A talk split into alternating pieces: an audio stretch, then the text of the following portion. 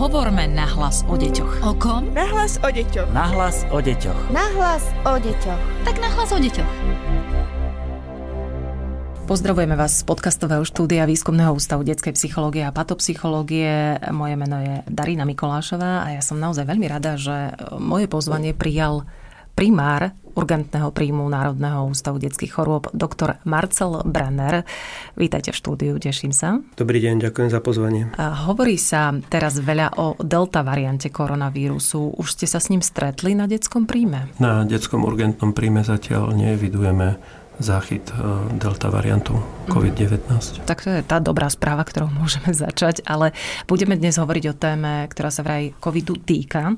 Národný ústav detských chorôb vydal nedávno výzvu, aby sme si viac všímali svoje deti, pretože vy ako lekári evidujete narastajúci trend užívania návykových látok.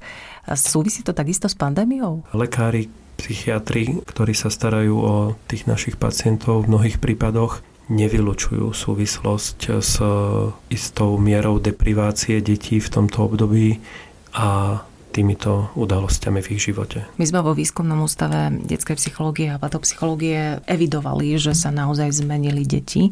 Po pandémii naozaj to bolo veľmi, veľmi ťažké obdobie aj pre rodiny vo všeobecnosti.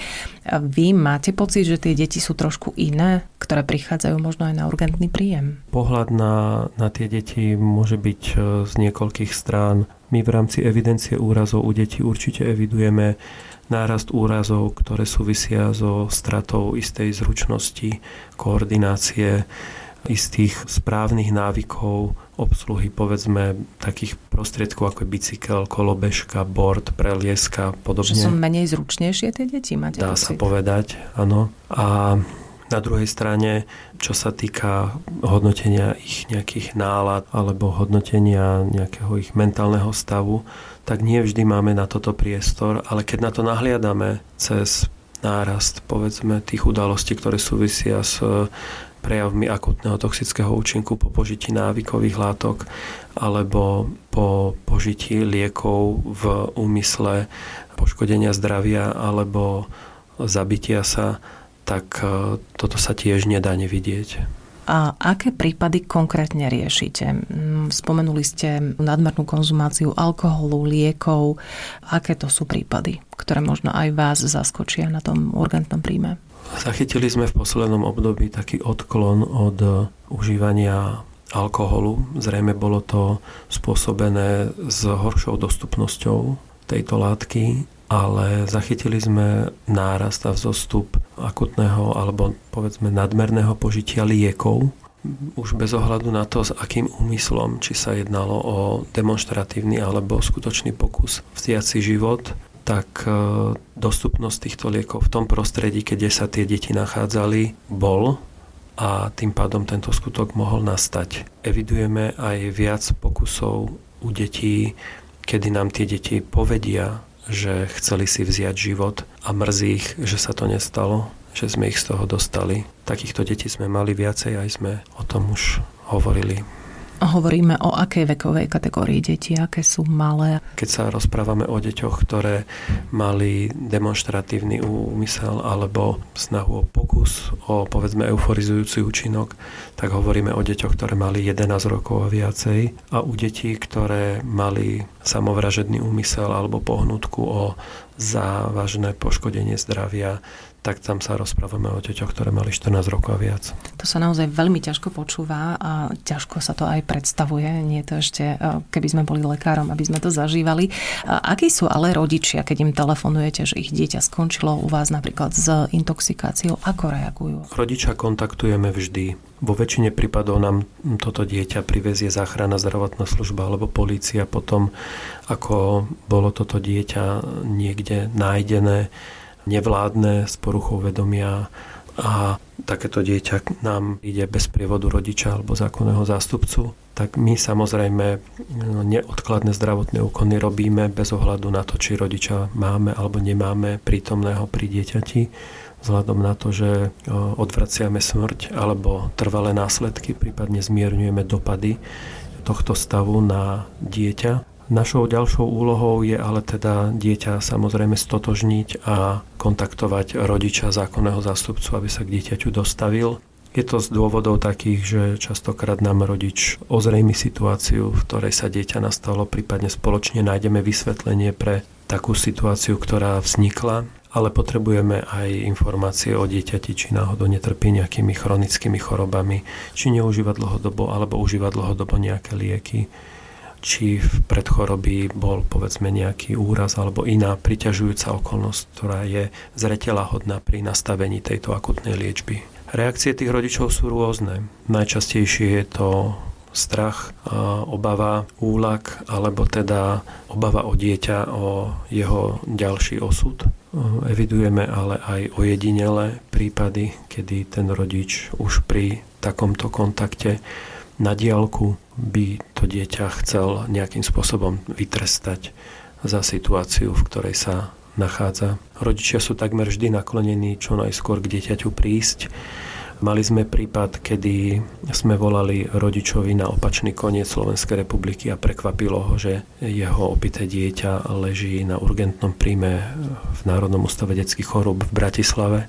Tento rodič sa aj v noci dostavil k dieťaťu a celá situácia dopadla veľmi dobre nakoniec. Ale máme aj prípady, kedy rodič e, nám povie, že teda o dieťa sa postarajte, ale teda on teraz nemá čas prísť, lebo má iné povinnosti, záujmy alebo činnosti, ktoré v tej chvíli preferuje. Nie je asi jednoduché byť lekárom na urgentnom príjme. Zaznamenávate aj útoky voči lekárom, zdravotníckému personálu zo strany rodičov v takýchto prípadoch? Áno, nie je tých prípadov veľa, ale každý z nich zamrzí, aj zabolí niekedy. Niekedy máme skutočne rodičov problém presvedčiť, že ich dieťa ledva dýcha, má 33 stupňov Celzia telesnú teplotu a je v hlbokom bezvedomí. Presvedčiť takéhoto rodiča, že my sa o ňoho asi postaráme lepšie v nemocnici ako on doma. Museli sme v niektorých prípadoch aj privolať policiu, aby poskytla súčinnosť pri neodkladných úkonoch u dieťaťa, kedy rodič robil prekážku k tomu, aby sme mohli dieťaťu poskytnúť neodkladné úkony. Sú to ojedinelé prípady, ale stávajú sa. Z pravidla ale rodičia sú takí, že poskytnú súčinnosť, e, pochopia naše úkony, vidia, ako okolo ich dieťaťa pracujeme, čomu sa venujeme, sú prítomní pri všetkých tých úkonoch dieťaťa od okamihu, ako sa aj oni dostavia Snažíme sa im vysvetliť všetky naše činnosti, ktoré smerujú k tomu, aby sme u dieťaťa buď odvrátili smrť, zmiernili následky, dopady, alebo odvrátili trvalé následky zo stavu v ktorom sa dieťa nachádza. Mňa ako matku zaujíma, ako sa takéto niečo môže stať, že sa 11-ročné no, hovoríte dieťa, to znamená, že možno aj dievča, ale rovnako aj chlapec intoxikuje. V čom robíme ako rodičia chybu? Všetky tieto prípady nastávajú v neprítomnosti rodiča. Aspoň teda, pokiaľ ma evidencia neklame, tak môžem toto takto povedať. To znamená, že deti v neprítomnosti rodiča alebo dozoru zákonného zástupcu si vytvoria takú situáciu, aby sa dostali k alkoholu alebo k nejakým návykovým látkam, experimentálnym látkam. Evidujeme prípady, kedy sa deti dohodnú s rôznymi osobami, aby im za odmenu obstarali povedzme alkohol v obchode a tento im potom odovzdali, dostanú od nich za to aj prostriedky na nákup a aj nejaký podiel. Takže deti si takýmto spôsobom alkohol obstarať vedia a ten si potom vezmú a v neprítomnosti rodičov neprítomnosti iných dospelých, často na miestach, ktoré sú ťažko dohľadateľné, bežným spôsobom neviditeľné, tento alkohol požívajú a vzhľadom na to, že nie vždy vedia odhadnúť jeho účinok, tak sa aj dostávajú do toho stavu, aký som popisoval. To znamená, že opijú sa do bezvedomia, kde ostanú ležať, podchladia sa, sú vystavené na pospa s poveternostným vplyvom a skrátka môže tento stav trvať aj niekoľko hodín čo samozrejme potom aj zvyšuje nároky na liečbu, zvyšujú sa aj všetky rizika a dopady tohto stavu na detský organizmus. Čo demonstruje dieťa takýmto konaním podľa vás? Tie pohnutky môžu byť rôzne. Je to možno snaha o nejaký naivný pokus vyskúšať si alkohol. keď to teda už všetci okolo toho dieťaťa vyskúšali, len ono nie, tak e, chce to vyskúšať aj ono. U niektorých detí je to možno pohnutka, ktorá má upozorniť rodiča na niečo, čo sa s dieťaťom deje. To znamená, že dieťa možno potrebuje aj seba ukázať v inej polohe, v akom ho rodičia vnímajú.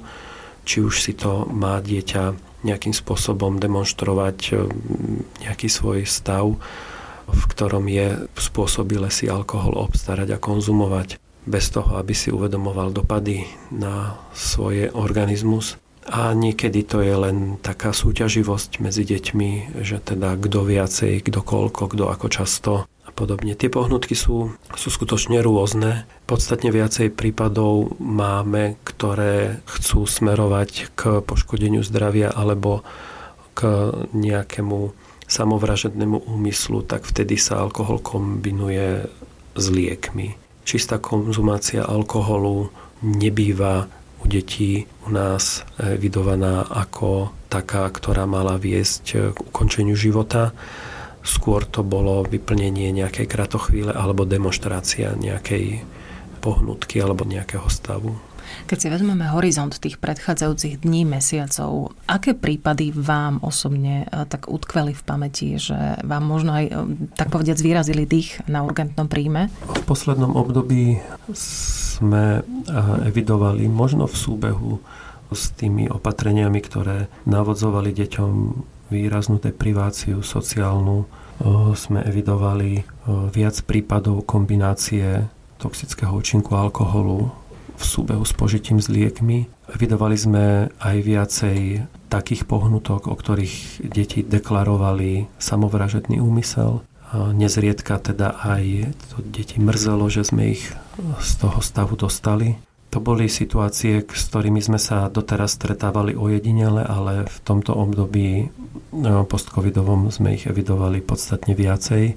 Takže to boli pre nás veci, ktoré boli aj nové, aj náročné na prežívanie. No a čo sa týka takých rizík, ktoré zo sebou prináša aktuálne obdobie, tak prázdninové témy sú určite rozpracované celkom dobre, tie voľnočasové aktivity a deti, ktoré nie sú pod dozorom, či už inštitucionálnym v rámci nejakých pobytových alebo denných táborov, tak deťom sa otvárajú skutočne mnohé možnosti ako si experimentovať s látkami, o ktorých nič nevedia alebo iba niečo počuli. Mali sme prípad, ktorý je možno trochu na úsmev, školský výlet, kedy 13 alebo 14 ročný chlapec počas cesty autobusom do Bratislavy vypil flašu alkoholu a našli ho ležať pod medveďom v Národnom múzeu. Záchranná služba ho doviezla s tým, že jeden z povinných údajov je evidencia miesta nálezu takéhoto pacienta alebo takejto osoby a tam bolo uvedené medvede hnedý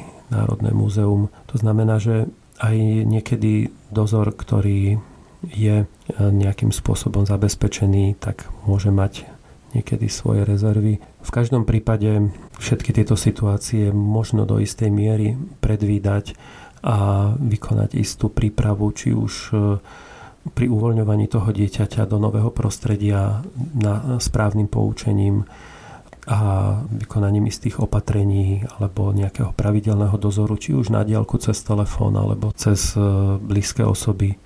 Stretávame sa skutočne s naivnými príbehmi týchto malých detí, ktoré experimentujú s látkami, o ktorých nič nevedia, niekto im ich namieša a slubuje im za to zážitok, ktorý bude intenzívny, ale krátky, dieťa tomuto uverí, ten zážitok možno nejaký je, ale nie je krátky a je toxický a to dieťa sa dostane do stavu úplnej odkazanosti na poskytnutie neodkladnej zdravotnej starostlivosti. Takže zrejme e, pomáha, keď budeme sa s tými deťmi rozprávať, keď im budeme hovoriť o všetkých týchto rizikách, o tom, čo sa môže stať a tak ďalej, všímať si ich teda naozaj viac? Určite je to dôležité. E, je dôležité, aby tento rozhovor bol aj konštruktívny, ale aj dôverný, preto lebo Deti nie vždy akceptujú rôzne pokyny a obmedzenia, obzvlášť v období, ktoré bolo obmedzeniami dosť poznačené, tak je skutočne dôležité, aby rodič s dieťaťom pracoval tak, aby to dieťa vedelo tieto rizika v prostredí identifikovať a vedelo im aj uhnúť, preto lebo niekedy tá identifikácia toho rizika nestačí a tá pohnutka môže byť tak lákavá, že to dieťa neodolá a kombináciu látok alebo alkohol s rôznymi aditívami požije a dostane sa skutočne do stavu, ktorý nie je dobrý a je vysokorizikový pre to dieťa. Určite rozhovor aj o prostredí, o ľuďoch, s ktorými sa tamto dieťa bude nachádzať, o prostredí, v ktorom sa to dieťa bude nachádzať, je nesmierne dôležitý. Stáva sa, že sa takéto deti vracajú na urgentný príjem,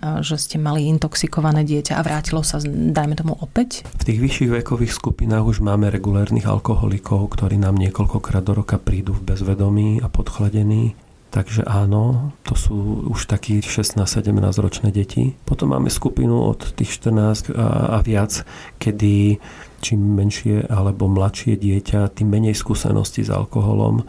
To znamená, že to dieťa e, sa dostane u nás ako ojedinelý prípad alebo akási nehoda, že zle odhadol účinok látky alebo kombinácie látok, ktoré požil tí starší vedia aj nám povedia, že ja som vedel, že tu skončím, však tu je dobre teplo, tu sa o mňa postaráte, stalo to za to, vidíme sa o znovu o pár mesiacov. Takže aj takéto máme. Čím menšie dieťa, tým naivnejší príbeh, alebo príbeh, ktorý je stigmatizovaný neskúsenosťou, naivitou, alebo povedzme nejakou zlou pohnutkou prostredia, v ktorom to dieťa bolo, to znamená navádzanie na takýto skutok a podobne. Vy poskytujete iba tú neodkladnú zdravotnú starostlivosť na urgentnom príjme. Čo potom nasleduje v prípade takýchto detí? Kam putujú? Odporúčate ich odborníkom alebo ich hospitalizujete alebo čo sa deje? Jednoduché intoxikácie, ktoré vznikli ako nehoda, riešime iba na urgentnom príjme s tým, že dieťa môžeme po tých 24 hodinách prepustiť do domáceho prostredia. Za ten čas vznikne aj istý kontakt s rodičmi toho dieťaťa, kde e, s nimi urobíme dohodu, že zvyšia dohľad nad dieťaťom, urobia isté domáce opatrenia.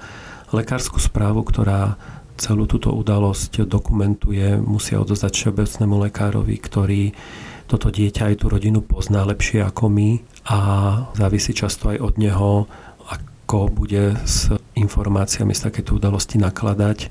Častokrát sa stane, že tento všeobecný lekár napríklad vie o tom, že to dieťa už 2-3 krát opité bolo, ale nikdy sa nedostalo do našej nemocnice a pokiaľ došlo ku kumulácii týchto udalostí, tak by malo rodičom navrhnúť o iné odborné vyšetrenia u psychologa, psychiatra a podobne. Pokiaľ my evidujeme na urgentnom príjme opité dieťa, ktoré vieme, že tento rok prišlo už druhýkrát, tretíkrát, prípadne je tam deklarácia samovražedných úmyslov, tak takéto dieťa manažujeme cestou ústavnej liečby, to znamená ho hospitalizujeme alebo po komunikácii a konzultácii a následnom vyšetrení psychiatrom pri lôžku u nás rozhodujeme o ďalšom postupe. To bol alkohol, lieky v prípade malých detí alebo teda starších detí. Čo drogy? Prichádzajú deti aj s týmto problémom na urgentný príjem? Áno, pokiaľ sa dieťa dostane do stavu ťažké poruchy vedomia, že tá dávka tej drogy bola vysoká, alebo látka bola čistejšia, alebo látka bola obohatená o iné látky, ktoré navodili nepredpokladaný účinok, že sa to dieťa dostalo do stavu bezvedomia a niekto ho našiel, tak takéto deti končia na urgentnom príjme. Určite sú deti, ktoré drogy skúšajú bez toho, aby sa do takéhoto stavu dostali a jednoducho večer alebo na konci dňa sa vrátia domov, idú spať a, a nikto si doma nič nevšimne. Takže aj takéto príbehy sú. Potom, pokiaľ sa jedná o náhodné požitie, povedzme malé deti predškolské alebo batolivé, ktoré zjedia náhodne lieky doma rodičom alebo starým rodičom alebo iným príslušníkom rodiny, ktorí si týmito liekmi liečia nejaké ochorenia, tak podľa toho, ako tieto lieky majú svoje fyzikálno-chemické vlastnosti, a eliminujú sa z organizmu. Tiež rozhodujeme o tom, či deti hospitalizujeme z tých zdravotných dôvodov kvôli prípadným orgánovým dopadom, alebo ich vyriešime iba akutne na urgentnom príjme. Počúvajú nás teraz rodičia. Ak máme hovoriť o tých ďalších nástrahách leta, na čo všetko treba dať pozor, keď máme dieťa, ktoré prázdninuje? Ešte okrem týchto intoxikácií spomínaných. Je potrebné a dôležité aby dieťa vedelo prípadnú nástrahu identifikovať a včas jej uhnúť, aby sa v, te- v situáciách, kedy dochádza k povedzme navádzaniu na požitie týchto látok alebo požitiu neistých látok, neistých nápojov, neistých e, jedál, kde môžu byť e, skryté takéto látky, ktoré navodzujú akutný toxický účinok, aby vedel tieto situácie to dieťa včas identifikovať a včas zabrániť expozícii takýmto látkam. Môže to byť náročné preto, lebo častokrát sú to skupinové aktivity, kde tá pozornosť môže byť skutočne rozptýlená. Prípadne už môže byť tá pozornosť menej cená po predchádzajúcom požití, povedzme alkoholu a podobne. Takže tá rozlišovacia schopnosť toho dieťaťa identifikovať a včas zabrániť povedzme kumulácii toxického účinku rôznych látok môže byť už nedostatočná. Preto sa treba úplne na začiatku, ešte predtým, ako dieťa do takejto voľnočasovej aktivity vstúpi, aby rodičia vedeli, do akého prostredia to dieťa púšťajú a tomu primeraným spôsobom sa s ním porozprávali, aby dieťa vedelo správne sa v takomto prostredí správať. S čím sa ešte stretávate? S akými prípadmi e, cez leto, okrem intoxikácií na urgentnom príjme? V lete sú to často aj úrazy, ktoré sú sezónne. Nezriedka máme úrazy, ktoré si to dieťa navodí práve v toxickom účinku alkoholu. Mali sme niekoľko motorkárov, ktorí boli opití, kolobežkárov. Sú to aktivity, ktoré sú už medzičasom všedné. To znamená, že bežne vidíme deti na dopravných prostriedkoch alebo aktivitách, ktoré sú rizikové. Samozrejme, pokiaľ sa voľnočasová aktivita vykonáva predpísaným spôsobom správne a s použitím správnych ochranných prostriedkov, tak e, tie rizika sú nízke. Každá táto aktivita zo sebou nejaké rizika nesie a pokiaľ ju nechceme dieťaťu úplne odopierať, e, tak je úlohou dospelého človeka, dospelej osoby z prostredia toho dieťaťa, aby toto dieťa správne usmernil e, a zabezpečil bezpečné podmienky pre používanie aj týchto sezónnych aktivít. V rámci sezóny máme samozrejme veľa úrazov aj ako pád z konia, z preliesky, trampolíny. Ďalej máme veľa kolobežkových a bicyklových úrazov, ale máme aj tzv. bazénové choroby u tých najmenších detí, kedy máme veľa zápalov vonkajšieho zvukovodu, prípadne stredoušia, močových ciest, kožné choroby z bazénov a podobne. Mnohí rodičia majú možno dilemu, či zobrať dieťa k moru. Mnohí rodičia by to chceli urobiť. Čo vy odporúčate ako odborník? Priaznivý účinok mora je známy veľmi dlho, takže všeobecne dieťa profituje z pobytu pri mori. Keďže táto otázka je položená uprostred júla roku 2021, tak e, rizika, ktoré sú v súčasnosti súvisiace s pobytom pri mori, si dovolím povedať, že prevyšujú prípadné benefity tohto účinku na to dieťa Takže v odporúčaniach na klimatický pobyt pri mori by som bol v tomto období veľmi zdržanlivý. Ďakujeme za rady. Ešte nám dajte tie praktické informácie, s čím môžeme alebo máme rátať ako rodič, keď náhodou sa ocitneme teda na urgentnom príjme. Či platia nejaké prísne hygienické opatrenia ešte stále? Opatrenia na našom urgentnom príjme zodpovedajú všeobecným opatreniam protiepidemickým a pandemickým plánom, takže v súčasnosti, keď sa rozprávame o testovaní detí, testujeme len tie deti, u ktorých je to nevyhnutné v rámci diagnostiky. To znamená, majú príznaky z dýchacích ciest, majú závažný stav sprevádzaný horúčkou a prejavmi, ktoré by mohli ukazovať na ochorenie COVID-19, prípadne majú ešte nejaký epidemiologický moment, to znamená cestovateľská anamnéza, prípadne kontakt s nejakou osobou. Paušálne sa určite tieto vyšetrenia nerobia. Vyšetrenie antigenovým testom vykonávame aj deťom, ktoré prichádzajú na akutné ošetrenie na urgentný príjem a budú smerované na hospitalizáciu. Na urgentnom príjme máme aj rýchly PCR test, to znamená u detí, ktoré majú prejavy, ktoré ukazujú na nutnosť rozlíšenia ochorenia COVID-19.